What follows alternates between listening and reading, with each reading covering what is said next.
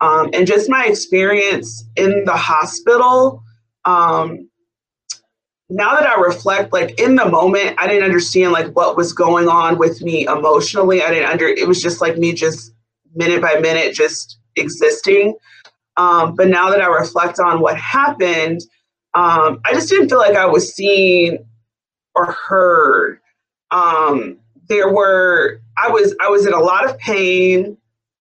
Um, I was not myself, um, and I was I, I had my son and they forced my son to stay in the room with me the entire time.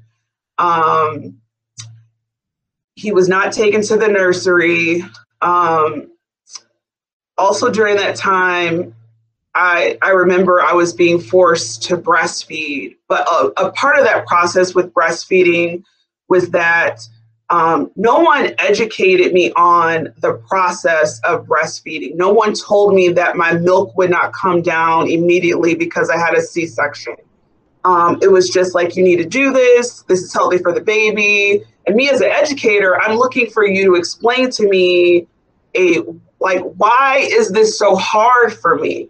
why is it my son latching on why is it my like why why is this difficult and then another layer of it is like i'm in pain i'm in massive pain um, from having this c-section.